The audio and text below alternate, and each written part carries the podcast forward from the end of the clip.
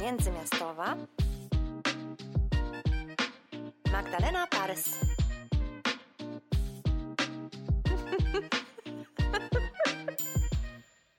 Witam bardzo serdecznie z Berlina. Z pewnością uważni słuchacze już wychwycili nowe intro i tylko jedno nazwisko w zapowiedzi, mianowicie Parys. No i cóż, yy, zgodnie z tym, co mówiłam w zeszłym tygodniu, witam Was jako gospodyni międzymiastowej i mam nadzieję, że dobrze będzie Wam ze mną tutaj się działo. Hmm, Sylwia Hutnik co jakiś czas będzie nas jeszcze odwiedzać, a ja tymczasem, niezależnie od tego, będę, tak jak już robiłam to w ostatnich tygodniach, rozmawiać z najróżniejszymi gośćmi. Będą dyskusje, rozmowy i dialogi, sprzeczki i kto wie co jeszcze, tak jak powinny wyglądać rozmowy w międzymiastowej. Czyli łączyć się będziemy z różnymi krajami, miastami, z różnymi z rozmówcami, z najróżniejszymi profesjami. E, wiele się będzie działo to już tyle mogę Wam obiecać wokół książek, kultury, sztuki, filmu, teatru, ale nie tylko. No, myślę, że Was troszeczkę zaskoczę, bo strasznie nie lubię robić wciąż tego samego. Zatem e, goście będą Was zaskakiwać, bo będą bardzo, bardzo różni. Myślę, że dzisiaj taki właśnie gość też, gość też nas e, odwiedzi. Mm, także doczekajcie, zanim opowiem to wszystko, co opowiadam teraz tutaj. Zapraszam Was także na Facebooka, na stronę międzymiastowa. Y, zapraszam Was, żebyście nas tam polubili, dowiedzieli się o nas czegoś więcej. Tam możecie też prześledzić wszystkie odcinki. I oczywiście zapraszam na stronę pisma Magazyn Opinii, które właściwie, no tak, no trzeba tak powiedzieć, niemal od samego początku nas wspiera, poleca i czule prowadzi, za co bardzo, bardzo serdecznie e, dziękuję. Słuchać możecie nas na, w dalszym ciągu, tak jak do tej pory, na Google Podcast, Podcast, Apple Podcast, Spotify, SoundCloud i wszelkich innych podcastowych nośnikach. Właściwie no, międzymiastową można słuchać naprawdę wszędzie. Mm, będziemy się pojawiać w Waszych domach co dwa tygodnie, nie martwcie się. Jeśli czegoś Wam zabraknie, za nami 28 odcinków i naprawdę jest w czym wybierać, jest co słuchać. Naszymi gośćmi była Grażyna Plebanek, Kasia Tubelewicz, Ania Dziewit-Meller, Bartek Fetysz, Zyta Rudzka, Zośka Papużanka, Michał Nogaś, Magda Grzebałkowska. Zresztą Magda Grzebałkowska będzie się pojawiała jeszcze nie raz. Pozdrawiam Cię Magdo, wiem, że nas słuchasz. Naszymi gośćmi była też blogerka, naszą gościnią była właśnie też jeszcze kto? No blogerka Olga Kowalska, wspaniała kuchmistrzyni Małgorzata Butita. Bardzo, bardzo, bardzo Wam dziękuję w imieniu y, no, swoim Sylwii za tych kilkadziesiąt tysięcy odsłon, no, za setki lajków na Facebooku i za to, że jesteście dzisiaj ze mną tutaj. No i cóż, dzisiaj będą Książki. Książki. Gościem jest redaktor dzisiaj Paweł Sajewicz, który e, zajmuje się w sensie dosłownym e, książką w wydawnictwie Agora. Paweł opowie nam mm, i Wam, e, i mnie, jak wygląda praca redaktora za kotarą, zdradzi trochę tajemnic, zdradzi jakie wybiera książki, czy daje szansę debiutantom. Poza tym opowie, jak selekcjonuje książki, bo wybiera też książki anglojęzyczne dla nas e, w Polsce i to on między innymi decyduje o tym, jakie książki się ukażą. Opowie, dlaczego je wybiera i dlaczego wydaje takie, a nie inne. I w ogóle zdradzę Wam, że się troszeczkę z Pawłem posprzeczamy, bo pisarze, pisarki udają, że nie lubią swoich redaktorów, ale tak naprawdę nie mogą bez nich żyć, bo bez dobrych redaktorów nie ma dobrych książek, tyle Wam powiem. A w ogóle ta rozmowa jest niezwykle ciekawa, bo Paweł jest też publicystą i sam pisze książki i też miewa redaktorów i o tym też Wam opowie. Także ma tych kilka perspektyw i to jest niezwykle, niezwykle ciekawe usłyszeć to wszystko od niego. No, ale o tym wszystkim to już sam Wam opowie. Dzień dobry. Dzień dobry, dobry wieczór, cześć. Dzień dobry wszystkim, tu Bruksela. Dzień dobry, tu Katarzyna Tupylewicz ze Sztokholmu. Dzień dobry, Magda. Dzień dobry, tu Bartek Fetysz. Wy dziewczyny, tu Magda. Dzień dobry, jestem tu naprawdę, na żywo. Cześć Pawle. A no właśnie, cześć Pawle, czy cześć Paweł. Widzisz, jak się rozmawia z redaktorem, to już od razu jestem spocona i nie wiem, wszystkie rodzajniki mi się mieszają. Słuchaj, to jest dokładnie ten sam problem, który ja mam, kiedy piszę maila do uznanej autorki. Mhm. Nie wiem wtedy, czy dzień dobry Pani Magdaleno, cześć Magda. To jest dokładnie ta sama e, sytuacja. Cudownie. No to fajnie, to mamy obydwoje tę samą zagwozdkę, bo powiem Ci, że jak ktoś pisze do mnie e, dzień, dzień dobry, albo tak, cześć Magdo, to ja od razu na baczność. Ja w ogóle nie znoszę tej formy Magdo. Ona jest oczywiście prawidłowa, ale najprawdopodobniej, ale wolę te wszystkie Magda, Paweł, wiesz, takie, nie te od razu o na końcu, bo to o to od razu tak sprawia, że mamo, zaraz będzie poważnie i w ogóle sztywno, nie? A Jeszcze masz tak wersję Magdaleną, no to już w ogóle bardzo, to, to bardzo serio. To już bardzo serio. To już będzie wiadomo, że trzeba połowę książki wyrzucić. Ale Dobra. E, jeżeli no. wiesz, no, mhm. persona jest taka, że ma swoje dokonania, ma już swoją pozycję, no to czemu nie? Może warto to podkreślić pewnym, mhm. pewną e, ceremonią tutaj, dekorum mhm. tak zwanym. O Boże, nie, okropność. Słuchaj, dziękuję, że nas odwiedziłeś w Międzymiastowej. Nawet nie wiesz, jak się cieszę. E, bardzo, bardzo, bardzo, bo to jest taka wyjątkowa rozmowa. Jeszcze z żadnym redaktorem i do tego pisarzem równocześnie e, nie rozmawialiśmy tutaj, więc to będzie, obiecujemy, bardzo ciekawa rozmowa. Ja już mam tyle pytań, I w ogóle zaraz zaczynam z grubej rury, bo wiesz, mamy tylko 40 minut na rozmowę, zaraz ci powiem czemu. Podobno w 40, e, po 40 minutach słuchacze w Polsce odpadają przy podcastach. W Niemczech to wiesz, dopiero zaczynają czytać, e, słuchać, rozgrzewać się i tak dalej, a tu słyszę, że w Polsce maksymalnie 40 minut. Ja nie wiem, do jakiej grupy należysz, te, tych 40 minut jesteś no, za czy przeciw, czy, a może w ogóle nie słuchasz podcastów? Ha. Słuchaj, ja nawet nagrywałem kilka i tam nam powiedzieli, że nie 40, a 30. O matko, katastrofa. Nie, no to my dzisiaj tu spokojnie. 40 y, minut, jak wiesz. Ja mówię 40, czyli 45. Także od razu zaczynam od pierwszego pytania. Już wiem, że słuchasz podcastów i nagrywasz podcasty, tak? Zdarzało nam się parę razy w Agorze mm -hmm. w ramach mm -hmm. autopromocji bezczelnie mówić o tym, jakie to dobre książki wydajemy i jak dobrze je zredagowaliśmy. Zwłaszcza kiedy redaktor prowadzi podcast na temat książki, którą redagował. No, niewątpliwie jest to wtedy e, opowieść o wybitnej pozycji literackiej. A powiedz mi, e, ale słuchasz też? E, bo wiesz, niektórzy nagrywają, ale nie słuchają, nie? Szczerze. Nie, słuchałem sporo, ale ostatnimi czasy mam coraz mniej czasu na to. A w ogóle mhm. to przerzuciłem się w pewnym momencie z podcastów na audiobooki, co było dla mnie dużym odkryciem, mhm. jak wiele jednak można nadgonić z lekturą, korzystając z tego formatu. A wydawałoby się, że on wymaga pewnego przygotowania, takich zabiegów, mm, że trzeba mieć czas, żeby słuchać tego audiobooka, musi być odpowiednia sytuacja. No więc nie. To, to, to, mhm. te 20 minut, kiedy wyprowadzasz psa, 30 tak. minut, kiedy sprzątasz w kuchni. To jak się to mhm. wszystko uzbiera, te, te, wolne przebiegi w trakcie całego dnia, to się nagle okazuje, że no 2,5 godziny to można było posłuchać książki przez ten czas i mieć tam powiedzmy ćwierć danego tytułu odhaczonego już. Dokładnie, e, praktycznie, a nawet czasem połowę książki przeczytanej w ten sposób. Ja bardzo dużo też słucham e, audiobooków, e, bardzo dużo. Staram się zawsze słuchać po niemiecku, żeby nie miało to wpływu na książki, które piszę. To jest takie, a ty słuchasz po angielsku czy po, czy po polsku? Wiesz to słuchałem głównie po mhm. angielsku, ale to, to nie z jakiegoś mm, mm, świadomego wyboru. Po prostu korzystając abonamentu tej platformy, A, którą wybrałem, tam była szersza oferta audiobooków mhm. angielskich, ale mhm. też te audiobooki, jeśli chodzi o e, sam fakt, że, że się ich słucha, to w przypadku redaktora to trochę jest tak, że mm, ten kontakt z tekstem wzrokowy e, mhm. ma się go już na koniec dnia pracy tak dość, że mhm. audiobook, jednak inna forma kontaktu z książką, to jest trochę ratunek. Ja na przykład mhm. zauważyłem, że odkąd pracuję jako redaktor y, sukcesywnie, rok do roku mm, udaje mi się przeczytać coraz mniej tytułów. Co nie mm. znaczy, że mało czytam, ale mm. jest mniej książek, które doczytuję do końca, już zwłaszcza takich, które doczytuję do końca właśnie y, w ramach po prostu mojej lektury dla przyjemności.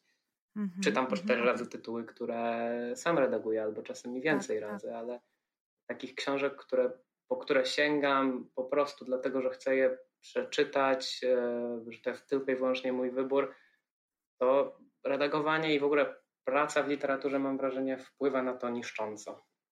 Absolutnie. Właśnie e, jakby ubiegłeś mnie, bo o to chciałam Ciebie zapytać.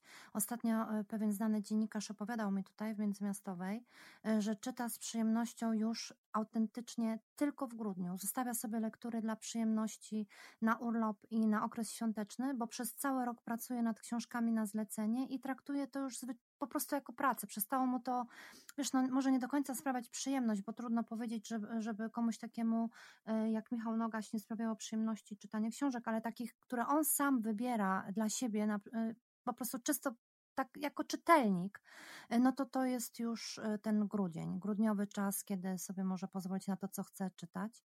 I ja też zauważyłam, że odkąd piszę książki i bardzo intensywnie sama dużo piszę, coraz mniej czytam. Nadal czytam bardzo dużo, ale czytam wiesz, jak przychodzi co do czego i chcę przeczytać te książki, które mają przynieść relaks, odpoczynek, jakąś taką zwykłą czytelniczą przyjemność, to jest ich coraz mniej, bo coraz więcej muszę czytać jakichś takich materiałów źródłowych czy czymś związanych z moją pracą i podejrzewam, że u ciebie jest no podwójnie ciężko, bo ty jesteś i pisarzem, i redaktorem, prawda? Zdarza mi się być tym pierwszym, a tym drugim to jestem tak na co dzień. No właśnie, i teraz tutaj sobie zaraz zrobimy z tym mm, porządek, bo e, oczywiście zaczęłam od końca, a tak nie powinno być, bo to trzeba wszystko posegregować i wprowadzić porządek do naszej rozmowy. Na czym właściwie polega e, praca redaktora w Polsce? Czyli wiesz, ja zawsze myślałam, że to wygląda w ten sposób, że jeden redaktor jest na przykład od rynków zagranicznych, śledzi, co tam się dzieje i proponuje wydawnictwu to, co można byłoby wydać w Polsce i czyta te anglojęzyczne, czy tam niemieckojęzyczne książki i właściwie to on decyduje, że je, y, czy, czy zakupywać te książki, czy nie. Później jest jeszcze inna praca redaktorska, y, która polega na tym, że redaktor czyta, znaczy ja to sobie tak wyobrażam, a ty zaraz tutaj nam wszystko wyjaśnisz, tak? Y, czyta nadesłane do redakcji, no kiedyś w ubiegłym wieku y, maszynopisy, dzisiaj to już są e-maile z jakimiś tam strasznie długimi aneksami i decyduje, czy dać szansę takiemu debiutantowi, czy nie. No i wreszcie jest ta e, trzecia rzecz, a i tutaj jeszcze chwilę pogadam, ale zaraz obiecuję, przestanę. I to jest ta praca przy książce z autorem czy pisarzem. Niełatwa, jak wiemy, mm, bo no co, zaraz do tego dojdziemy, bo zdradzę Państwu sekret, że Paweł pracował e, nad e, moją ostatnią powieścią i były momenty, kiedy chciał mi ukręcić dosłownie łeb, a ja po cichu wyzywałam go od wrednych e, e, małpiszonów, szczególnie gdy kazał mi szukać, wiesz, e, no co tu dużo mówić, roku, w którym był przełożony Sofokles i przyłapywał mnie na różnych nieścisłościach, zresztą słusznie. I oczywiście zawsze miał rację, nie? Mm, skończyło się na tym, że następną książkę Paweł będzie znów oczywiście nadzorował i czuwał nad nią, no bo inaczej być nie może. I właściwie w naszej rozmowie przed międzymiastową wyraziłeś takie zaniepokojenie, że będę się mścić za cięcia dokonane przez ciebie w księciu, ale oczywiście się mylisz, bo im bardziej się nad tym zastanawiam, tym e, bardziej dochodzę do wniosku, że powieści gatunkowe, zresztą oczywiście nie tylko gatunkowe, e, tak jak w przypadku księcia, mm, powinny mieć zawsze bardzo uważnych redaktorów. Wszystkie te szpiegowskie, kryminalne, sensacyjne książki czy historyczne, no to właśnie to są historie, w których e, wszystko musi się zgadzać, mieć logiczny początek, jakieś wytłumaczenie, zakończenie. Nie można sobie pozwolić na żaden błąd. E, a autor, który siedzi w takiej powieści, często miejscami jest w nią tak uwikłany, że traci kompletnie kontakt z tym, co napisał. No to, to jest jakby, wiesz, ta trzecia forma, e, którą ja sobie wyobrażam pracy redaktora. A ty nam powiedz, jak wygląda twoja praca. Mm. Dużo bardzo fajnych wątków poruszyłaś i ja mhm. zacznę od jednego wątku środko, środkowego, mhm. e, mianowicie właśnie tej e, relacji redaktor i autor, która czasami mhm. poczyta jest e, na pewno dużym szacunkiem, na pewno bardzo często sympatią, ale czasami po prostu też frustracją czy zdenerwowaniem. I myślę, że akurat tutaj no, wspomniałaś o tym, że ja też piszę i to jest mhm ciekawa perspektywa. Coraz więcej, mm, coraz większa liczba redaktorów ma jakieś doświadczenia pisarskie, ale tak. wciąż nie wszyscy, tak mi się wydaje. I mm, jestem teraz w specyficznej relacji z e, redaktorem, którego książkę kiedyś ja redagowałem, a teraz on redaguje moją książkę. I muszę powiedzieć, że chociaż ta relacja jest oczywiście bardzo e, twórcza i przynosi, mam wrażenie, dobre rezultaty, to jest też w tym taka nutka mm, rywalizacji, na mhm. zasadzie um, wcześniej ty prześwietlałeś moją książkę, znalazłeś jakieś fragmenty, które zgrzytały, być może jakieś e, fragmenty, które wymagały merytorycznej poprawy. Zobaczymy, co ja teraz znajdę w Twojej książce. E, a mhm. mówię o tym nie bez przyczyny, bo mm, autor oczywiście, wydaje mi się to zupełnie naturalne dla każdego autora, nawet jeżeli się nie przyznaje, mm, e, wiąże ze swoją książką bardzo wielkie ambicje i wielkie uczucia. I tak. nie jest ani łatwe przyjmować konstruktywną krytykę od redaktora, ani też nie jest tak naprawdę łatwe mm, być redaktorem, który musi dyplomatycznie przekazać swoje spostrzeżenia, które mm, no, przede wszystkim dotyczą wad książki. Bo mhm. oczywiście każda relacja autor-redaktor powinna opierać się również też na um, pozytywnym feedbacku. Um, należy tego autora pochwalić, czy autorkę, należy um, wykazać te miejsca, w których ta literatura działa jak najlepiej, bo wtedy też ten zadowolony autor z większą pewnością będzie realizował e, te uwagi i wytyczne, które dostanie później, czyli te bardziej krytyczne. Mhm. Więc y, ta praca z autorem to jest taka dość delikatna sfera, w której trzeba uważać na uczucia, trzeba uważać na to, co się mówi, czy co się pisze, ale z drugiej mhm. strony nie można przecież e, autorowi wyłącznie kadzić. Tak. I w tej pracy redaktorskiej już na etapie, kiedy dostajemy książkę i musimy coś z nią zrobić, to tak naprawdę rynek literacki, na przykład amerykański, wyróżnia jeszcze więcej etapów, których wydaje mi się w Polsce większość wydawnictw e, nie rozdziela. Mhm, tak.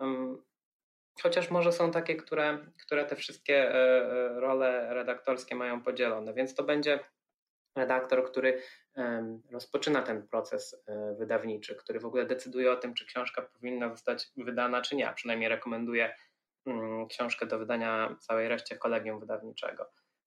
Taki redaktor, który mm, wyraża jakieś ogólne instrukcje dotyczące kształtu powieści, konstrukcji jej wątków, wiarygodności psychologicznej bohaterów um, i innych tego rodzaju warsztatowych elementów literackich. Potem mamy redaktora, który będzie pracował z autorem na tekście, już bezpośrednio nad poszczególnymi zdaniami. Będzie starał się w taki sposób dopracować i doszlifować tę książkę, żeby czytelnik nie miał wrażenia, że coś w niej zgrzyta, że są tam jakieś nietrafione metafory, wyświetlane porównania. Czyli językowa, taka tak. językowa. Mhm. E, ale to jeszcze nawet ten etap można mhm. podzielić na dwie części, na tę pracę, pracę bardziej ogólną, stylistyczną i na takie już bardzo drobiazgowe cyzelowanie, które Amerykanie nazywają copy editing, mhm które już polega na tym, że naprawdę zastanawiamy się nad y, miejscem przecinka i miejscem czasownika w zdaniu.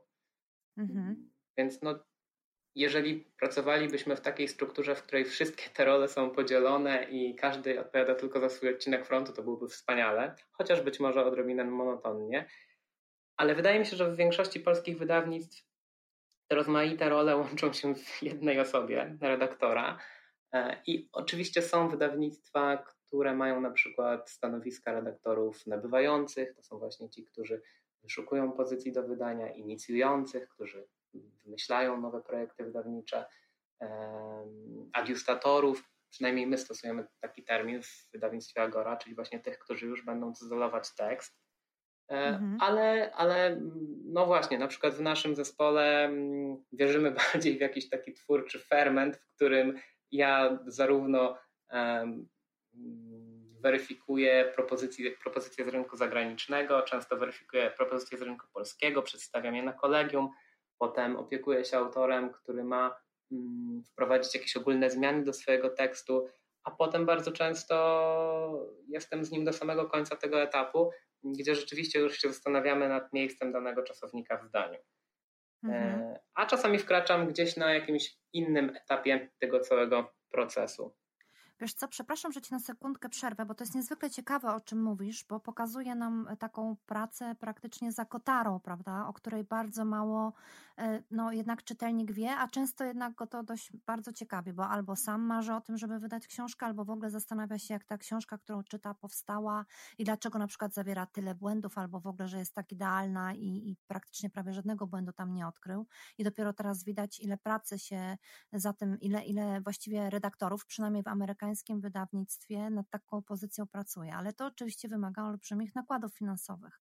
Takie wydawnictwo musi być niezwykle bogatym, wielkim tak sobie wyobrażam wydawnictwem niezwykle zamożnym, bo żeby pozwolić sobie na takie trzy, te, e, trzy etapy, nawet cztery właściwie, prawda, bo tutaj są jeszcze też jakieś podetapy, no to naprawdę to jest, to już jest coś, bo tak jak my na przykład pracowaliśmy, to my pracowaliśmy, Pawle, w ten sposób, że no owszem, to jakby już e, odpadło to, czy ta książka wyjdzie, czy nie wyjdzie, bo to było jakby, no jasne, tak, to o tym zadecydowały jakby inne czynniki, że w Agorze ta książka ma się moja ukazać i wznowienia innych, ale my pracowaliśmy najpierw e, z Pawłem Goźlińskim, trochę rozmawialiśmy ogólnie, potem my już bardzo szczegółowo nad, nad no, no właściwie nad całą tak, nad, nad całą akcją, konstrukcją, prawda?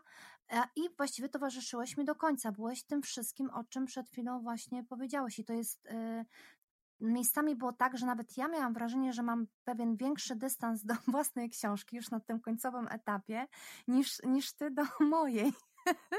To, to jest niebezpieczna granica, bo tak. wydaje mi się, mhm. że redaktor musi być tutaj ostrożny, nie może wchodzić w rolę autora, chociaż oczywiście kwestią tych indywidualnych ustaleń już jest to, jak głęboko może faktycznie ingerować. Myśmy się na przykład umówili, że kiedy czasami coś chce ci zasugerować, to mam po prostu e, tak. wprost to e, mhm, mhm, komunikować, nie, nie, nie, nie mówić tutaj gdzieś naokoło, że gdybyś może zastanowiła się nad innym rozwiązaniem nie, nie, wątku tak, komisarza Kowalskiego. Czasu, tak. Więc, mhm, mhm, ale to jest kwestia, którą trzeba wyczuć.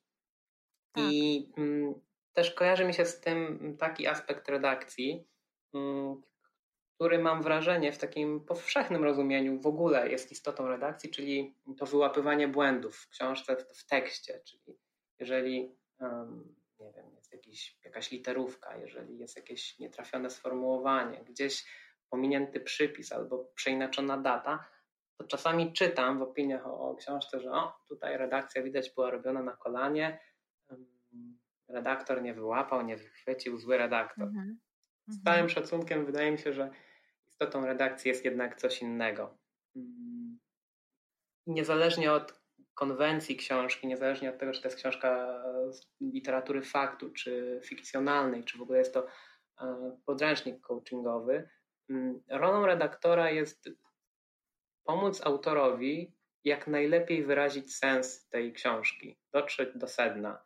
Mm, tak. To są dużo bardziej fundamentalne sprawy niż to, czy komuś się palec na klawiaturze omsknął i zamiast napisać, nie wiem, datę 1897 napisał 1988, bo czeski błąd, prawda? Tak, tak. To są drobiazgi. To nie jest ta istota rzeczy. No mm. tak, tak, y, wiesz co, ale ty y, tak to widzisz, a niestety czytelnicy, czy szczególnie krytycy, bo o nich też y, z pewnością mówisz, czy, czy dziennikarze, którzy się, mam wrażenie, zajmują nie tylko ocenianiem książki, ale też wyłapywaniem takich błędów. No, po prostu na różne rzeczy różni ludzie są uczuleni. Jedni właśnie na przecinki, czyli absolutnie drażni ich niewłaściwa interpunkcja w książce. Jeszcze innych to, że książka nie jest dobrze zredagowana w tej całkiem końcowej, na tym całkiem końcowym etapie i pojawiają się tam no po prostu no, błędy, które nie musiałyby się pojawić, a które jakby zaniżają od razu y, jakość tej książki. To jest, mm, widzisz, bo wy bardzo mocno jako redaktorzy siedzicie w tych książkach i, i tak podobnie dziennikarze i krytycy. A ja na przykład dość długo byłam tylko czytelniczką książki, y, książek, bo chociaż pisałam do szuflady, to jednak e, debiutowałam dość późno. I pamiętam jeszcze dokładnie te momenty, kiedy czytałam książki, w których sobie myślałam, jak to jest możliwe, że przekład tej książki jest niewłaściwie podany. To znaczy, że wiesz, w książce jest wymieniany jakiś tytuł książki, a tytuł jest podany źle. Czyli wiesz, takie zupełnie błędy formalne, takie, które nie powinny się w niej pojawić. I taki czytelnik jest absolutnie mm, bardzo, bardzo, bardzo surowy i jego nie interesuje, czy jak wygląda ta praca, czy mało czasu, czy dużo. On od razu taką książkę atakuje, bo po prostu tak to już jest, że skoro kupił, zapłacił, to wymaga bardzo dobrej e, jakości e, produktu i mało tego jeszcze w Polsce jest coś takiego, że co napisane to prawdziwe, a tu się nagle okazuje, że, że tutaj są jakieś błędy i to jest takie dość, no mm, ja sama widziałam niejednokrotnie jak czytają moją książkę, e, czytam poprzednie wydania książki najróżniejsi ludzie i oni później do mnie piszą, że o tutaj było coś źle, a jeszcze coś innego było nie tak jak trzeba, jemu się wydaje, że tutaj popełniłam błąd i no po prostu ludzie tacy są, na to nie mamy wpływu. Wiesz, tylko, też... tylko pytanie, czy książka, bo użyłaś tego sformułowania, mhm. czy książka rzeczywiście powinna być produktem? No oczywiście właśnie nie, widzisz, i teraz jesteśmy przy to, tym, co jest co istotne, tak? Tak. Tak. To jest trochę tak jak z różnicą między muzyką wywodzącą się z jakiegoś idiomu punk rockowego, a takim, taką muzyką, nazwijmy ją mieszczańską, gdzie po prostu liczy się wycyzelowana produkcja i to, że wszystko jest w punkt, wszystko jest w tempo, ale, ale może nie ma tam treści, może nie ma tam e, duszy, a, a jest muzyka, która może być niechlujna, ale jest energetyczna i um, są świetnie napisane utwory. Nawet nie chodzi o jakieś kwestie wiarygodności, tylko chodzi po prostu tak, o to, jaki wiem, proces intelektualny stoi za tak. jedną i za drugą pozycją, bo to jest to, co decyduje o wartości. Zgadzam się z Tobą i tak, y, ale widzisz, no niestety, tak jest, tak może być w przypadku filmu, że film na przykład, y, bo natychmiast przychodzi mi film do głowy, tak, że coś jest na przykład nie do końca tak jak trzeba, warsztatowo, bo my to, o czym mówimy, to jest teraz jakby bardziej warsztat, prawda? Y, I że na przykład coś tam jest może nie do końca takie, jak powinno być, coś jest niedociągnięte, może ktoś się gdzieś przejęzyczył, może widać, że, że to nie jest takie na 100%, ale kupujemy tę konwencję, ok, a w książce jest jakoś inaczej. Nie wiem na czym to polega, nie potrafię tego ocenić, zresztą ciężko mi już bardzo ocenić też, y, bo jestem jakby już po drugiej stronie i też uważam, że nie wszystko musi być perfekt w książce. Jestem jak, jak właściwie tak naprawdę to jestem po twojej stronie, ale wiem jak reagują na to ludzie, ponieważ otrzymuję od nich te wiadomości, otrzymuję od nich te maile. Mało tego, otrzymuję od nich nie tylko y, po, w języku y, polskim, ale też ostatnio napisali do mnie jacyś Francuzi, że coś tam dostrzegli w wydaniu takim no, kieszonkowym jakiś błąd, y, który w ogóle nie powinien mm, zaistnieć. Ja kompletnie, wiesz, Google Translate, więc ja kompletnie nie wiem o co im chodzi w tym wydaniu książkowym, nie mam już na to żadnego wpływu, a jednak nawet dotarli do mnie z tym jako czytelnicy. Więc jest to jednak, są to dwie różne rzeczy, co my, co my uważamy jako ci profesjonaliści, no, pozwólmy e, sobie, że tak się nazwiemy w, ten, w tej chwili, a co, e, a czego wy, e, oczekuje od nas no, czytelnik, widz czy no, odbiorca. I to jest jakby ta, ten odwieczny problem i tutaj można by było i zawsze przegramy pod koniec, bo to on decyduje pod koniec, czy to zakupi, jak to oceni i tak dalej. No, niestety jest to takie właśnie. No tak. Y, a ja myślę, że y, książka być może powinna jeszcze mieć w sobie trochę więcej właśnie takiej punkowej rewolucji i może to jest jakaś nadzieja. I ty to mówisz, ty, czekaj, ja ci to, przy, to przypomnę, jak jutro będę miała jakieś niedociągnięcia w swoim y, konspekcie, który ci przedstawię. Wiesz, punkowcy to są świetni piosenkopisarze, więc myślę, że wielu E, wirtuozów instrumentu mogłoby się od nich nauczyć. Właśnie kwestii warsztatowych. Okej. Okay. E, w tych takich e, w swoich niedociągnięciach, tak? Tak, no, bo to jest to rozróżnienie, tak? Jakby co jest sednem, tak? Czy to jest tylko forma, czy za tym stoi jakieś mm, jakieś błyskotliwe spostrzeżenie, jakiś proces myślowy, który warto pokazać światu. Jeżeli to jest tylko forma, no to to jest y, może, może po prostu sztuka dla sztuki. E, w Polsce tutaj oczywiście będę bardzo generalizował, ale zwłaszcza mhm. w ramach powieści, mm, jednak wydaje mi się, że silniejsza jest tradycja y, pisarstwa, nazwijmy je językowego, w którym to rozwój języka decyduje o rozwoju książki. Mhm. Fabularnie y, polska powieść to, to różnie się miała na różnych etapach swojego rozwoju i też w ostatnich latach. E, I, i, I wspaniale, jeżeli literatura jest językowo, literatura beletrystyka jest językowo tak błyskotliwa jak poezja, ale jeśli nie stoi za tym mm, jakaś wartość intelektualna, to szczerze mówiąc ja tracę zainteresowanie. E, a bardzo często zdarzają się książki, w których e, piękny język służy jednak mówieniu komunałów. To mhm. też jest mhm. rola redaktora, żeby pomóc autorowi tych komunałów uniknąć. Mhm. No tak, ale bo jeszcze bym, e, bo jeszcze jednak uważam, że powinniśmy słuchaczom wytłumaczyć jedną rzecz. To wszystko mówi e, Paweł Sajewicz, naprawdę świetny redaktor. I tak tutaj jest za tą rewolucją i za tym wszystkim. Jeszcze wracając do tego, o czym wcześniej rozmawialiśmy. A przecież właśnie ty jesteś przykładem no, bardzo pilnujesz tekstu. Ja pracowałam z wieloma najróżniejszymi redaktorami, naprawdę niezwykle takimi bardzo liberalnymi, którzy są bardzo po stronie autora i tak naprawdę niewiele mu ingerują w tekst. E, pracowałam też z redaktorami, którzy najchętniej by wywrócili całą książkę do góry nogami. Y, w ogóle wszystko zrobili od początku, a tak na najchętniej napisali sami y, tę książkę y, za mnie. No i pracowałam też z takim redaktorem właśnie jak ty, który był niezwykle skrupulatny. Zostawił mi wolność, a równocześnie pilnował na każdym kroku, wiesz, czy to się zgadza, czy ten rok się zgadza, czy to, czy tamto. Czyli ty sam jesteś jakby zaprzeczeniem tej swojej dokładności, w tej swojej takiej mm, rzetelności, prawdziwej takiej no, na 100%. Właściwie sprawdzałeś wszystko. Nawet jeśli ja coś sprawdziłam, to jeszcze pomyślałeś sobie, jak pan nie zapomnę tego e, e, filozofa greckiego, czy który to już tam był, już mam dość tych wszystkich filozofów po księciu i po sprawdzaniu tego wszystkiego. I tak jeszcze gdzieś tam w nocy wstałeś i przypomniało ci a nie, sprawdzę, czy ona to dobrze sprawdziła. I oczywiście źle sprawdziłam. I poprawiłeś to.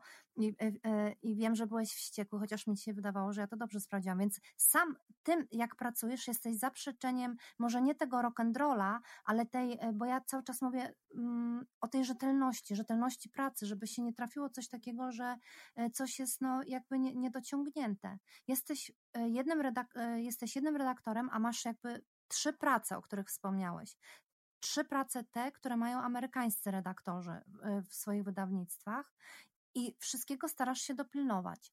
Owszem, nie ze wszystkim y, trzeba się z Tobą jako autor zgadzać, prawda? Można podyskutować, ale jednak w tych sprawach, na które masz wpływ i możesz sprawdzić, y, to wszystkiego tego dokonujesz, więc nie do końca się to jakby z tym y, zgadza, o czym rozmawiałeś, rozmawialiśmy wcześniej, że pozwalasz na te małe potknięcia. Więc ja chciałabym słuchaczom tutaj to przypomnieć. Bardzo Ci w ogóle dziękuję za, za, tę za laurkę w zasadzie, e, aż, no tak, się, no, aż się rumienie. Ale no tak, nie chcę też zrozumiany w ten sposób, że precyzja nie jest w ogóle istotna. Oczywiście, że jest. Tak? To, to nie chodzi o to, żeby oszukiwać czytelnika, bo jeżeli autor, czy redaktor, czy ktokolwiek inny na, na jakimkolwiek etapie procesu wydawniczego po prostu jest leniem i to, co można zrobić lepiej, um, postanawia, że sobie to odpuści, no to, to, to jest nieuczciwe wobec czytelnika i wobec sztuki, wobec samego siebie. Um, mm -hmm ale po, zauważ sama, że kiedy pracowaliśmy nad księciem, to to były już te mm, ostatnie szlify. Znaczy, gdybyśmy tak. tego nie zrobili, to ta książka mm, może byłaby, e, może by irytowała ludzi na przykład tym, że znalazły się w niej jakieś błędy merytoryczne, ale dałoby się ją przeczytać od początku do końca. Znaczy, Oczywiście pierwotną wersję też by się dało, to nie, mm -hmm. to, to, nie chodzi o to, żeby wszystko zupełnie wywrócić do góry nogami, ale pracę redakcyjną nad księciem zaczęliśmy od kwestii bardziej fundamentalnych, czyli na przykład tego, czy y, wątek obyczajowy, który jest mm -hmm. bardzo istotny w Twojej twórczości, y, nie dominuje nad całą resztą tej historii, jednak historii kryminalnej, w takim stopniu, który y, dezorganizuje uwagę czytelnika, który czytelnika alienuje, bo wydaje mi się, że jedną z ważniejszych mm, rzeczy, którymi powinien się zajmować redaktor, to jest upewnienie się, by uwaga czytelnika zawsze była skoncentrowana na tekście, żeby czytelnik nie łapał się na tym, że to, co czyta, zaczyna go nudzić. Mhm. Albo na przykład czytając i mając wszelkie podstawy do tego, żeby spodziewać się, że tutaj teraz y, czyta książkę, gdzie wątek kryminalny będzie mm, mocno wyeksponowany, nagle wpada w zupełnie inną literaturę, ale w taki nieuprawniony sposób. Nie na zasadzie gry z konwencją, przełamywania konwencji, tylko po prostu e, gdzieś gubi się y, sens fabularny. I, mhm. I, to z kolei może sprawić, że czytelnik odłoży książkę na półkę i już do niej nie wróci. A to, czy jest w niej e, pomylone nazwisko, czy jest pomylona data, czy jest przypisana jedna koncepcja filozoficzna innemu filozofowi, który by jej nigdy nie wygłosił, to są rzeczy, które mogą go zniesmaczyć czytelnika, ale raczej nie sprawią, tak myślę, że on tej lektury nie dokończy. No i teraz pytanie, co jest ważniejsze? Wydaje mi się, że znaczy, podtrzymanie no tak. tej uwagi to jest naprawdę kwestia kluczowa w tej pracy i w ogóle w literaturze. Tak, nie, y, oczywiście, że tak, aczkolwiek na przykład, y, bo tak jakbyśmy, zaraz mam ochotę wejść w dyskusję, bo na przykład magik jest zaprzeczeniem tego, pierwsza część księcia. I to nie jest kwestia, wiesz, lepsza czy gorsza, jest inna y, pierwsza część niż y, książę. I w księciu jest bardzo y, silny ten obyczajowy wątek. I to pokazuje, że mnie jako autorce bardziej zależy na tym, żeby napisać to, co ja chcę, a niekoniecznie e, myślę o tym, czy czytelnik to odłoży, czy nie. To nie jest dobra forma oczywiście i każdy redaktor złapie się za głowę, kiedy usłyszy e, e, mnie mówiącą coś takiego. A jednak jestem wierna tej zasadzie i, nie, i jej pozostanę, co nie znaczy, że się, wiesz, wielu rzeczy nie nauczyłam i nie zrozumiałam, ale dzisiaj, kiedy się zastanawiam na przykład nad księciem, to chciałabym przywrócić na przykład dwa wątki, które stamtąd uciekły co nie znaczy, że muszę mieć rację, bo tak naprawdę kto może mieć w tym wszystkim rację? To jest kwestia e, tego, co wiesz, redaktor uważa, że to przykuje uwagę, a i to powinno się sprzedać i to będzie lepsze, a autor uważa, że powinien pozostać wierny sam sobie i swojemu stylowi i temu, co nie wiem, nawet tak chyba się nie zastanawia, on po prostu idzie tym wątkiem. Ale z drugiej strony, im jeszcze e, e, głębiej się nad tym zastanawiam, to uważam, że dzisiaj w ogóle praca bez redaktora jest bardzo trudna, bo czasy mamy bardzo szybko wiesz, wszystko dzieje się szybko, jest błys- e, dzieje się błyskawicznie i to ma zawsze wpływ na ludzi, którzy piszą. I oni w tym momencie jakby podświadomie e, więcej wątków, więcej stylów mieszają w tych książkach. Oni robią to zupełnie nieświadomie, bo nie każdy jest tak poukładany, jak to by się wielu czytelnikom wydawało. I kiedy dzisiaj ja sama czytam książki, widzę to, jak bardzo inne są od tych książek, które powstawały jeszcze 10 lat temu, że to przełamywanie konwencji nie wypada i nie wygląda w ten sposób, sposób, bo ktoś chciał ją przełamać, tylko po prostu to jest wpływ czasów, e, jakichś błyskawic, e, które wiesz, zewsząd e, naciągają i, i ten input, który jakby zewsząd nas atakuje i, daje, i my się jemu poddajemy. Ale wiesz co, jeszcze i tym bardziej uważam właśnie dlatego, że ten redaktor jest potrzebny, żeby potrząsnąć tym autorem i powiedzieć: hej, no e, zadziało się coś złego tutaj, w ogóle to już przestaje być zrozumiałe. No bo my piszący e, takie książki, no często jednak tracimy kontakt z tą książką, e, już nie mamy do niej kompletnie dystansu, czyli to, o czym wcześniej mówiliśmy.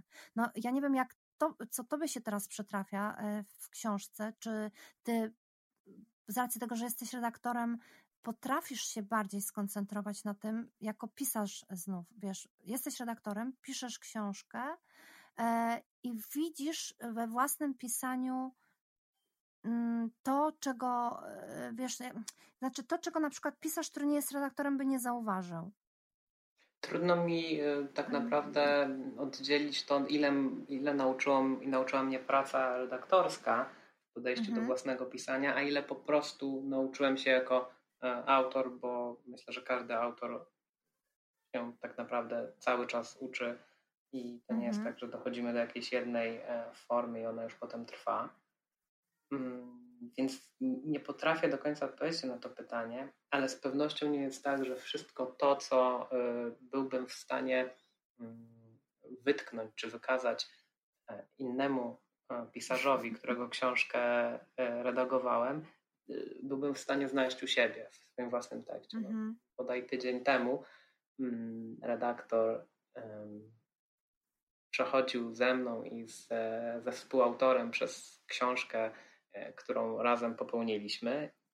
I, I wytknął mhm. nam pewne rzeczy, które w zasadzie są takim abecadłem pracy nad tekstem z punktu widzenia redaktora i które ja jako redaktor powinienem oczywiście wziąć od razu pod uwagę, ale to są chociażby mechanizmy jakiegoś dużego wyparcia, bo jeżeli A, jesteś autorem. Emocji, i... prawda? Bo masz tutaj emocje totalne. Tak, ale też mm. masz taką, e, nie wiem czy dobrą, czy złą, ale wiarę w to, że to, co sobie umyśliłeś, to jest e, świetne rozwiązanie i czytelnicy z pewnością mm, przyjmą je. E, z zachwytem. Za, tak, z zainteresowaniem, nie znudzą się. I absolutnie usłyszałem o fragmentach, które właśnie w tej e, współautorskiej dla mnie książce napisałem ja. Usłyszałem takie uwagi, że no słuchaj, tutaj jesteśmy na początku tej książki. E, naprawdę nie ma sensu, żeby zasypywać czytelnika jakimś gigantycznym tłem fabularnym, e, historycznym, społecznym, możemy sobie to spokojnie wprowadzać do e, książki stopniowo, e, na dalszych etapach fabuły, a na początku to przynajmniej tego czytelnika spróbujmy zainteresować. No, usłyszałem taką uwagę. Przepraszam, że się tutaj to, zaśmiałam, to jest... coś mi to przypomina. Tak, coś, coś mi też to przypomina. Czy, czy nie są to uwagi, które ja formułowałem, kiedy pracowaliśmy nad księciem? Więc no, no tak, ja też uważam, że mhm. redaktor jest absolutnie potrzebny autorowi e, w jak najlepszym tego mm, rozumieniu. E, myślę, że zawsze był. To nie jest tak, że kiedyś mieliśmy w XIX wieku mistrzów literatury realistycznej, którzy nie potrzebowali redaktorów. Wręcz przeciwnie, zresztą zdarza mi się też coś tłumaczyć. Teraz akurat tłumaczę książkę, która w znacznej mierze jest poświęcona literaturze europejskiej w XIX wieku i to, to jest po prostu cały czas jedna i ta sama historia, cały czas jakieś małostkowe interesiki, -hmm. promocja własnej twórczości, cały czas zastanawianie się, czy um, to wypada autorowi, a tego nie wypada, czy należy się zgadzać na ingerencję redaktorską. E, Flaubert powie, że nie wolno zmienić ani jednego słowa. Turgieniew będzie współpracował z e, redaktorem e, w czasopiśmie, którym publikuje swój tekst i da sobie tam dużo zmienić, bo jemu zależy, żeby zaistnieć e, z tym mhm. tekstem w jakimś właśnie nowym kręgu czytelniczym. Więc absolutnie to się wszystko powtarza. Myślę, że mhm. tak naprawdę nie wykonaliśmy aż tak olbrzymiego progresu, jeśli chodzi o nastroje w, e, w sferach artystycznych. Redaktor, tak. tak. W, pracy redaktor e, i autor. A powiedz jeszcze, bo czy ty też czytasz na przykład tak, że czytasz właśnie literaturę y, niepolskojęzyczną, czyli mm, czytasz angielską literaturę, amerykańską, czy nie wiem, francuską, y, to, to też należy do Twoich obowiązków? Tak, ja się akurat mhm. tym zajmuję w zasadzie w równym stopniu, w jakim zajmuję się y, pracą z polskimi autorami. Aha. Więc zdecydowanie, chociaż ja przede wszystkim zajmuję się literaturą anglojęzyczną, bo, bo w tym języku potrafię czytać biegle na tyle, żeby mm, ocenić, ocenić mhm. tak jakość tekstu. E, I, I, zdecydowanie jest tak, że mm, są pewne cechy specyficzne polskiego rynku, które sprawiają, że wspaniałe książki to książki z dużym potencjałem komercyjnym, które ukazują się za granicą. W Polsce w zasadzie punktu widzenia komercyjnego nie ma wielkiego sensu ich wydawać. I często się mhm. dziennikarze, z którymi rozmawiam, e, dziwią, dlaczego to w Polsce jeszcze nie wyszło. O, a propos jakiejś książki zagranicznej, mhm. która zdobyła uznaną nagrodę, która ma rzesze czytelników, której autor czy autorka jest sławną personą w świecie literatury. No okazuje się, że w Polsce wydamy to może znajdzie się jakaś recenzja w piśmie branżowym, może w jednym dwumiesięczniku literackim, który w tym kraju wychodzi, ktoś to zauważy, ale potem okaże się, że taka książka jest nierentowna dla wydawcy. I to jest oczywiście mhm. wielki ból, bo myślę, że każdy większy wydawca może sobie pozwolić na kilka, może czasem nie wiem, kilkanaście, ale ileś jest to zamknięta liczba e, nierentownych książek w roku ale mhm. nie można wychodzić z założenia, że naszym celem jest publikowanie nierentownej literatury, no bo w tym systemie ekonomicznym po mhm. prostu nie ma to racji bytu. A, a czy dotyczy to też polskich książek? Na przykład, czy zdarza się Wam, y, bo rozumiem, że w przypadku zagranicznych książek raczej decydujecie się jako duże wydawnictwo, głównie na te książki, które oczywiście przyniosą zysk i mają jakąś, niosą sobą jakąś wartość. A jak jest w przypadku na przykład polskich książek? Czy zdarzają Wam się po prostu wydania też książek y, takich, no, które z góry wiecie, że to jednak się aż tak dobrze y, nie sprzeda, a jednak jest na tyle prestiżowe, że chcielibyście to mieć w swoim programie? Wiesz co, myślę, że... Myśl... Nie wiem. Myślę, że y, zarówno jeśli chodzi o literaturę mm, obcojęzyczną, jak i literaturę polską zdarzają się takie książki, co do których możemy mieć duże przeczucie, że to nie będzie blockbuster, y, a mhm. jednak chcemy je wydać. I nawet niekoniecznie ze względów prestiżowych, tylko po prostu dlatego, że jednak większość ludzi, którzy pracują w wydawnictwach, ma do literatury stosunek emocjonalny i często, zwłaszcza redaktorzy, walczą po prostu o to, żeby coś się na rynku ukazało, bo jest to jakaś wartość. E, moja koleżanka z zespołu redakcyjnego w wydawnictwie Agora Karolina Oponowicz w, świat, w ślad za e, profesorem Bralczykiem używa takiego terminu, e, że coś ubogaca bądź coś nie ubogaca, co jest oczywiście też mhm. zabawnym i bardzo hejtowanym terminem, bo, bo wszedł do powszechnego użytku w Polsce przez chyba, nie wiem, kręgi około kościelne, gdzie zaczęło się mówić o tym, że ubogacanie to jest taka materialna jednak e, czynność, że mój portfel się ubogacił. Kiedyś nawet mhm. pamiętam, że użyłem tego terminu w jakimś tekście, chyba quasi publicystycznym i, i czytelnik mi, mi wytknął, że nie można mówić w ogóle ubogacam. No więc nie, można mówić ubogacam, ale chodzi o ubogacanie duchowe. Więc czasami mhm. czujemy, że jakaś książka, pomimo mm, swego nikłego potencjału komercyjnego, e, ubogaci duchowo nas i czytelników, i decydujemy się ją wydać. I czasami nawet książka taka jest przyjemnym zaskoczeniem e, z punktu widzenia wyników sprzedaży, a czasami zdarza się, że coś, co miało być wielkim hitem, takim hitem nie jest. Mhm. Um, więc e, jeśli chodzi o literaturę polską zdecydowanie e, i tutaj chyba nawet częściej niż jeśli chodzi o literaturę obcą zdarza nam się wydawać książki, które po prostu chcemy widzieć na rynku, bo widzimy w tym, w tym wartość. Mm -hmm. A powiedz, e, czy zdarzało Ci się, to jest takie pytanie, wiesz, no ale postaraj się odpowiedzieć szczerze, e, redagować książkę, gdzie po prostu została Ci ona narzucona z góry i absolutnie nie byłeś do niej przekonany, a musiałeś jednak to robić a... Jasne. Tak, o matko. To no, straszne. wiesz, no, myślę, że chyba każdy, kto pracuje zarobkowo, mhm. znaczną część swojej pracy poświęca zajęciom, które albo nie mają sensu, albo budzą w nim opór. Czy to będzie kierowca mhm. autobusu, czy lekarz, nie wiem, czy redaktor właśnie. Więc tak, tak, to, to nie jest jakieś bardzo uświęcone zajęcie, ani być redaktorem, ani wydawanie literatury. Tak jak powiedziałem, zdarzają się tam książki, które ubogacają, ale bądźmy szczerzy z sobą. No. Nie są to wszystkie książki w e, ofercie polskich wydawców. Z pewnością no, nie. Mm. No niestety już sam fakt, wiesz, że mm, mamy taki odwieczny dylemat z tą stałą ceną, prawda? E, wiele e, czynników wpływa na to, że rynek polskiej książki wygląda tak, a nie inaczej. Ja w żadnym wypadku nie jestem ekspertem i raz szczerze wypowiedziałam się na ten temat w takim dużym e, artykule i od razu e, zebrałam e, nieprawdopodobny hejt, ponieważ wiesz, jako ktoś, kto mieszka praktycznie całe swoje młodzieńcze i dorosłe życie w Niemczech, wydawało mi się, że w Polsce pols polskie książki, podobnie jak w Niemczech, mają stałą cenę. I byłam niezwykle zdziwiona, kiedy mm, zaczęłam się temu przyglądać uważnie i takim, wiesz, od tej drugiej strony. I znalazłam się w księgarni po wielu latach, czy takiego nieuważnego byciu w księgarni, nagle byłam uważna i zobaczyłam, że te książki mogą być przecenione, że książki mogą kosztować, mają na grzbiecie cenę wypisaną, na przykład, że kosztują załóżmy 50 zł czy 49 zł, a są już w dniu promocji sprzedawane za 29 zł. To było dla mnie niepojęte, ponieważ w Niemczech e, czy we Francji coś takiego czegoś takiego w ogóle, z czymś takim się nie spotykamy. Książka ma od początku ustaloną cenę i przynajmniej przez dwa lata taką cenę ma i trzeba naprawdę, e, wiesz, dokonywać jakichś cudów, żeby później e, w jakiejś innej cenie ją sprzedać.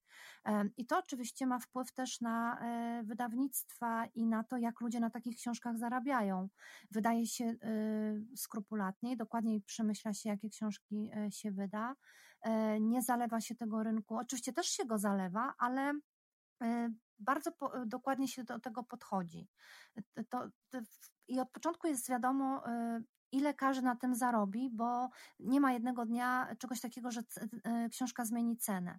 I często spotykałam się z taką argumentacją, bo to jest wiesz, temat rzeka, który od wielu lat pojawia się, to już właściwie zrobił się nawet temat polityczny i, i um, właściwie nie chciałabym do niego wracać, ale jednak jaki wielki ma to wpływ na jakość y, pracy w wydawnictwie, na, na to, ile zarabiają też pisarze, ile zarabiają redaktorzy, y, czy wydawnictwo dane utrzyma się na rynku, a nawet ma wpływ olbrzymi na to, czy dana księgarnia y, może istnieć, czy nie, bo jeśli obok wielkiego koncernu które sprzedaje książki, jest mała księgarnia, no to ona zawsze z, tą, z tym koncernem przegra z tytułu tego, że ten koncern może sobie pozwolić na y, obniżanie cen książki, a księgarnia y, no raczej nie. Tymczasem w Niemczech te księgarnie spokojnie funkcjonują, dlatego że wszędzie jest książ cena książki taka sama.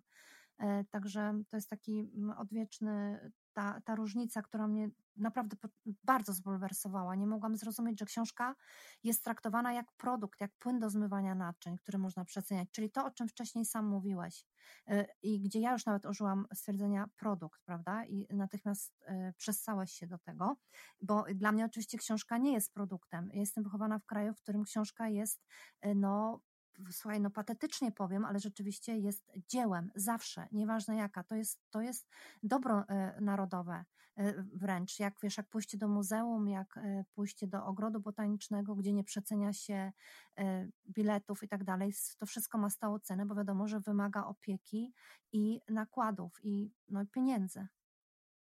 Mm, to ja mogę się odnieść w ten sposób, że zdecydowanie całym sercem jestem za zwalczaniem monopolii i e, na pewno e, pozycja monopolistyczna wielu, a może nie wielu, ale wybranych kilku graczy na rynku książki e, sprawia, że oni mogą sobie pozwalać na przecenianie właśnie świeżo wydanych pozycji, mogą tego rodzaju warunki z wydawcami ustalić, a małe księgarnie tego ustalić nie mogą i są z góry skazane w takiej rywalizacji na porażkę. Ale szczerze mówiąc, nie wiem, e, jaki byłby wpływ praktyczny przeprowadzenia takich zmian w Polsce. Jeśli to byłby wpływ, który skutkowałby lepszą pozycją mniejszych wydawców, skutkowałby lepszą pozycją księgarni kameralnych, to, to jestem całym sercem za tym, ale, ale nie mhm. potrafię odpowiedzieć na to pytanie, czy rzeczywiście by tak było, czy może wręcz z jakiegoś paradoksalnego powodu e, wprowadzenie jednolitej ceny książki wręcz dobiłoby te wszystkie mniejsze podmioty. Myślę, że tutaj. E, Wiesz, to jest reforma.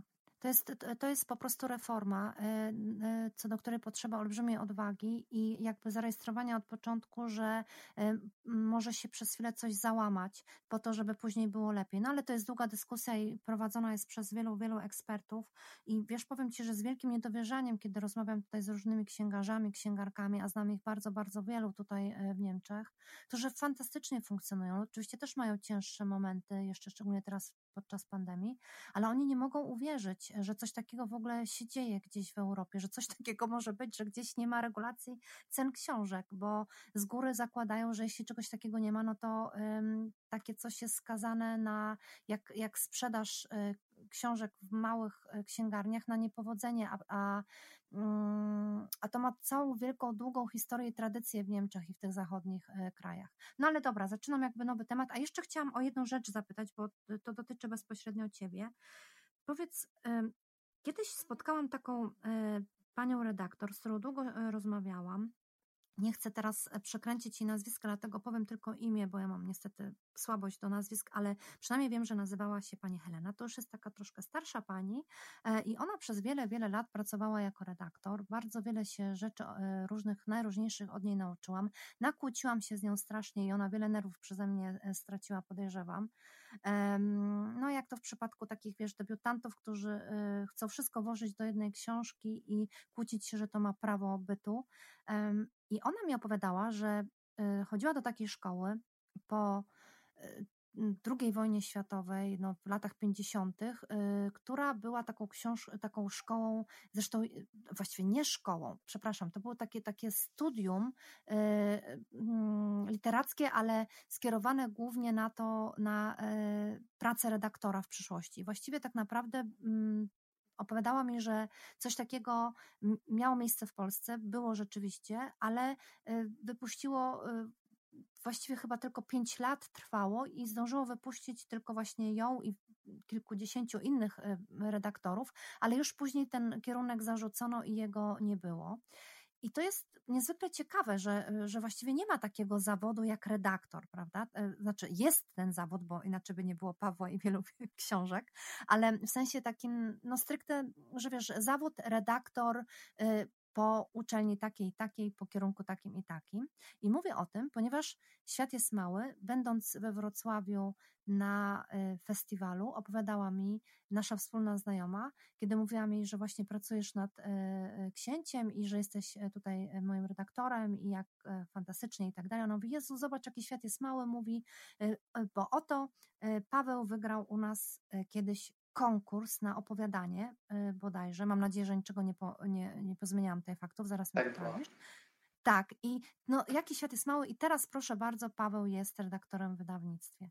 E, I czy ty sobie kiedykolwiek zdawałeś sprawę, że będziesz przede wszystkim, no właściwie, no oczywiście jesteś pisarzem, piszesz e, najróżniejsze redaku, e, reda, reda, no, artykuły y, publicystą i tak dalej, ale no jednak takim głównym zarobkiem w tej chwili to jest redagowanie książek innym.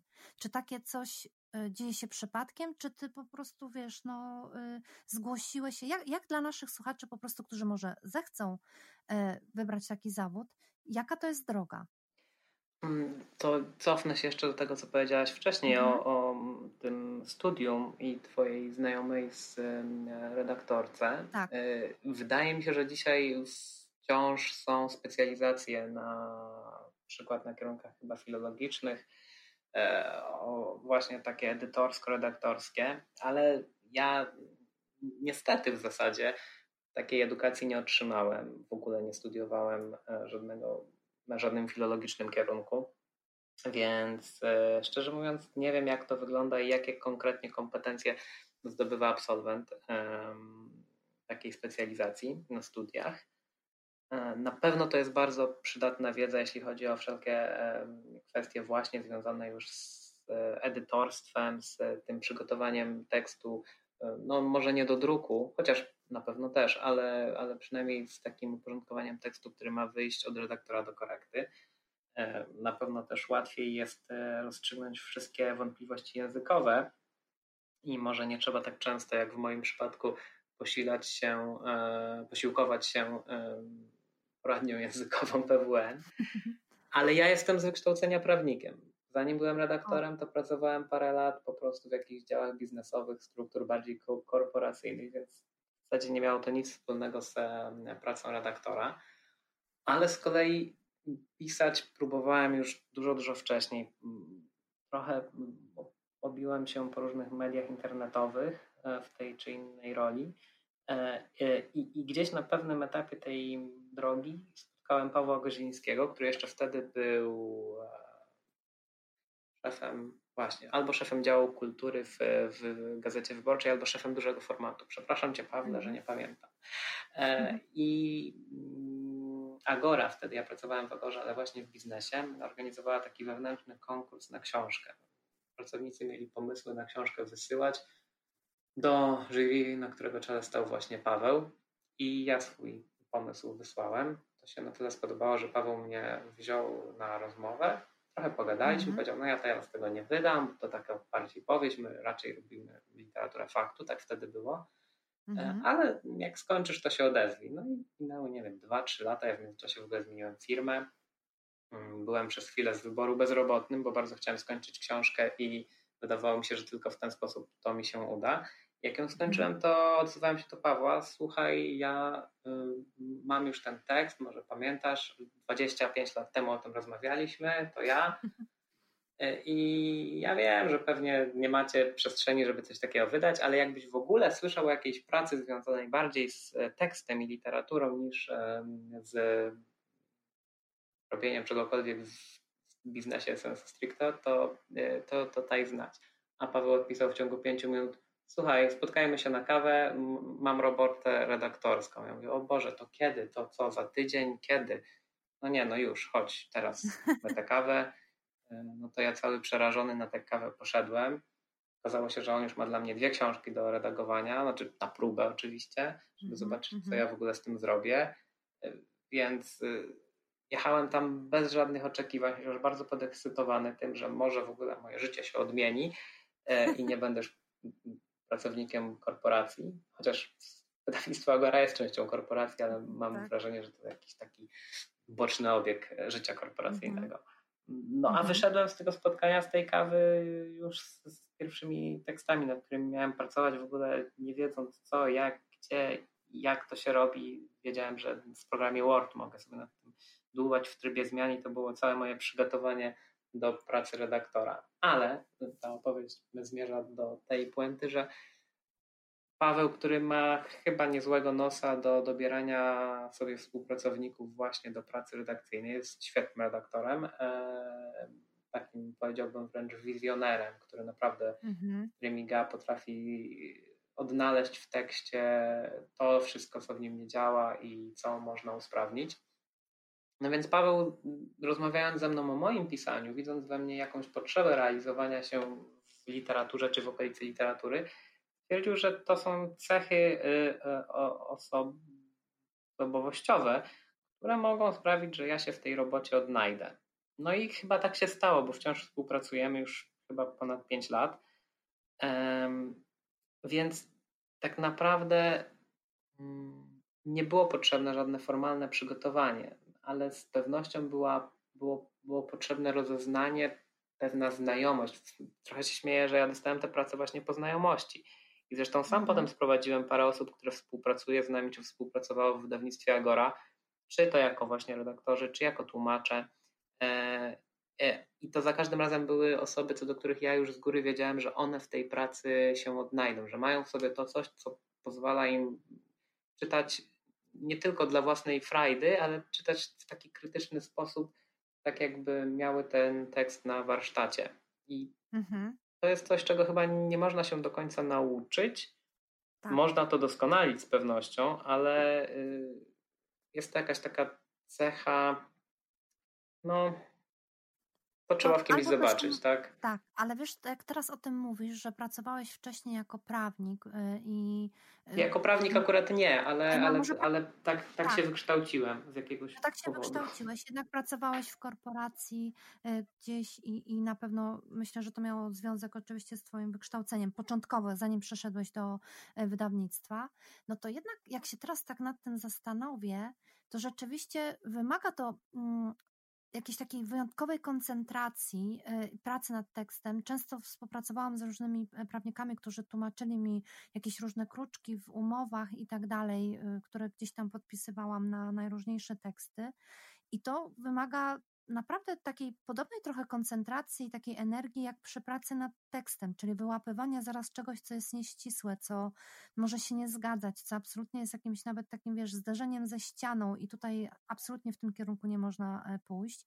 I nawet twoje spokojne, tłumaczenie e, mnie akurat, e, dlaczego coś nie może tak, a nie, że po prostu nie może to dobrze zafunkcjonować w tym tekście. Jak dzisiaj sobie pomyślę, to przypomina mi nawet w pewnym sensie rozmowę z takim bardzo doświadczonym właśnie prawnikiem, który też mi coś tam kiedyś w bardzo podobny sposób tłumaczył w umowie. Ja na niego patrzyłam, udawałam, że rozumiem. Akurat w swoim przypadku rozumiałam wszystko, ale kiedy prawnik mi to tłumaczył, to nie za bardzo. Ale to może wiesz, to, to, to jest bardzo ciekawe. To jest bardzo ciekawe. Jestem totalnie zaskoczona w tej chwili, że y, masz takie, a nie inne wykształcenie. Byłam przekonana, że jesteś po amerykanistyce albo właśnie po filologii y, jakiejś, a tutaj proszę bardzo, mamy do czynienia, no. No mm. widzisz, możesz wyjąć chłopaka z kancelarii, ale nie wyjmiesz kancelarii z chłopaka. Okazuje się. E, Pawle, wiesz co, e, nie uwierzysz, przekroczyliśmy już godzinę, ja bym, a ja jeszcze ciągle nie zadałam połowy pytań, e, które sobie przygotowałam i, i kurczę, no coś mi się zdaje, że będziemy musieli spotkać się jeszcze raz i pogadać, bo nie, są, nie mam wrażenia, że wyczerpaliśmy ten temat. Jeszcze, słuchaj, ostatnie pytanie na koniec, czyli już było ostatnie, a teraz będzie całkiem ostatnie. Czy to jest tak, że masz na przykład na swoim koncie jakieś wybrane tytuły zagraniczne, które okazały się hitem i masz, wiesz, wielką E, frajdę z tego. Możesz zdradzić nam parę e, takich tytułów, albo w ogóle tytuł takiej książki, w którą od początku wierzyłeś, mm, a, y, a może nie do końca reszta e, redakcji, a tu proszę bardzo, okazało się, że miałeś rację i że ona jak najbardziej mm, no jest, jest tą książką, która, no, no nie wiem, no prestiżowo czy pod każdym względem, wiesz, się sprawdziła na polskim rynku. Słuchaj, no teraz mamy taką książkę, którą wydaliśmy dosłownie przed miesiącem, która jest bardzo fajnie przyjęta w Polsce i którą prawie w ogóle byśmy się o nią nie starali. Wydawało się, że w ogóle nie będziemy brali udziału w e, licytacji tej książki, mm -hmm. a, a jednak gdzieś no, tutaj miałem swój udział w tym, że się tym, tą książką zainteresowaliśmy. To jest moja znikająca połowa Brit Bennett, amerykańska powieść, jedna z głośniejszych powieści w tym roku, jakie wyszły na tamtym rynku i my ją w miarę szybko, a, a myślę, że też bez straty jakościowej sprowadziliśmy do Polski, przetłumaczyliśmy i wypuściliśmy do czytelników. I bardzo tę książkę polecam. To jest e, taka książka na nasze czasy z takim naprawdę fundamentalnym problemem w centrum, czyli czy jesteś e, tym, kim się czujesz, czy jesteś tym, kogo widzą w tobie inni. Mm-hmm, Więc mm-hmm. jak ja czytałem tę książkę, właśnie decydując, czy powinniśmy się nią zainteresować, czy nie, to wtedy była cała ta wielka nagonka na osoby LGBT w Polsce i miałem dreszcze po prostu. Mm-hmm. Bo to było tak bardzo a propos. E, a, a to jest też książka, która gdzieś jest, myślę, takim zwieńczeniem pierwszego etapu y, publikowania literatury pięknej, obcej w wydawnictwie Agora, bo robimy to od niedawna. No i tutaj miałem jakiś swój udział w e, tym, żeby przekonać kolegów i koleżanki, że, że warto jednak powieści zagraniczne wydawać, chociaż to jest bardzo ryzykowne i mhm. to nie jest e, tak, że coś, co było wielkim hitem w Stanach Zjednoczonych, będzie z miejsca tym hitem w Polsce. Wydaje mi się, że udało nam się pokazać polskim czytelnikom parę naprawdę wartościowych książek e, i nowych autorów. E, moja mhm. najdroższa Gabriela Talenta, wspaniała powieść, e, opowiadania Carmen Marii Machado. Także bardzo polecam te książki. To, jest, to, to, są akurat te zdecydowanie przypadki, kiedy redaktor nie pracuje pod przymusem, nie mhm. dostaje czegoś do roboty, w co nie wierzy, tylko właśnie ma okazję zrealizować coś, to głęboko wierzę, że jego i innych to zdecydowanie duchowo ubogaci. Fantastycznie. To e, przy okazji odpowiedziałeś na pytanie właśnie, jaką książkę byś polecił. E, to i to przy okazji udało nam się tym pytaniem e, jakby za jednym zamachem załatwić, a i już widzisz, zapomniałabym o najważniejszym pytaniu. Zadaję je wszystkim, którzy przychodzą do nas do międzymiastowej, mianowicie czy twoje, bo mamy dwie opcje. Mamy opcję Ania, za zielonym, y, Ania z Zielonego Wzgórza i opcję przeciw Anii z Zielonego Wzgórza. Czy ty należysz do op, op, opcji A, czy do opcji B? Później ci wytłumaczę, wiesz. Ja należę do opcji pomiędzy, bo jak mieliśmy dokładnie ten wybór w podstawówce, y, to ja tak trochę koniunkturalnie, tak jak wszyscy chłopcy, zgłosiłem się jednak do, do batalionu 303, tak to się chyba nazywało. tak nie byłem szczególnie zadowolony, a kiedy po latach myślę o Ani Zielonego Wzgórza, której wtedy nie wybrałem, to bardzo żałuję. Więc okay. Ania w ciemno. Ania w ciemno, wspaniale, słuchaj, cudownie. Pozdrawiamy Zośkę Papużankę, już ona będzie wiedziała czemu. Um, a to Ci później wytłumaczę. Nasi słuchacze natomiast, którzy się zastanawiają, czemu się o to pytam, no to muszą się cofnąć kilka odcinków wstecz i e, posłuchać rozmowy e, z Zośką Papużanką. Skąd to pytanie się wzięło? Dobra, i już całkiem ostatnie, to jest zupełnie normalne, znasz to o, z moich książek, nie? Że jeszcze jeden wątek, jeszcze jeden wątek. E, czy musisz mieć w kuchni e, pomidory, czy raczej ogórki? Pomidory. Kiedy się czujesz A, pomidory. A, widzisz, czyli to też się sprawdza. To jest zupełnie odkrycie dla mnie. Wiesz, okazuje się, że są ludzie, którzy po prostu nie mogą zasnąć, jak nie mają pomidorów e, w domu. Jak, znaczy, już chciałam powiedzieć, jak Boga kocham, ale już ostatnio mniej kocham. E, e, Kościół tego to się wytnie zaraz, nie? Już lecę, wiesz, wyjebać pis, nie? Zaraz to wszystko powyrzucam. Całym ale, sercem. Całym sercem, tak. Ale wiesz, rzeczywiście tak się dzieje, że um, Naprawdę y, ja się budzę, jak nie mam ogórków, a moja znajoma serdeczna się budzi, jak nie ma pomidorów. Czyli ty jesteś opcja pomidor. Tak, opcja y, dodać sos pomidorowy do wszystkiego na pewno będzie lepsza. Dobrze. Wspaniale. Pawle, bardzo, bardzo Ci dziękuję. Nie pytam o tytuł Twojej książki, bo wszyscy jesteśmy zabobonni i ich nie zdradzamy przedwcześnie, chyba że chcesz zdradzić i powiedzieć, kiedy się ukaże Twoja książka na rynku. Ta książka współautorska, o której tak. mówiłem trochę, będzie się nazywała, jeśli kolegium redakcyjne mi tego nie zmieni, Biały Ląd. E, mhm.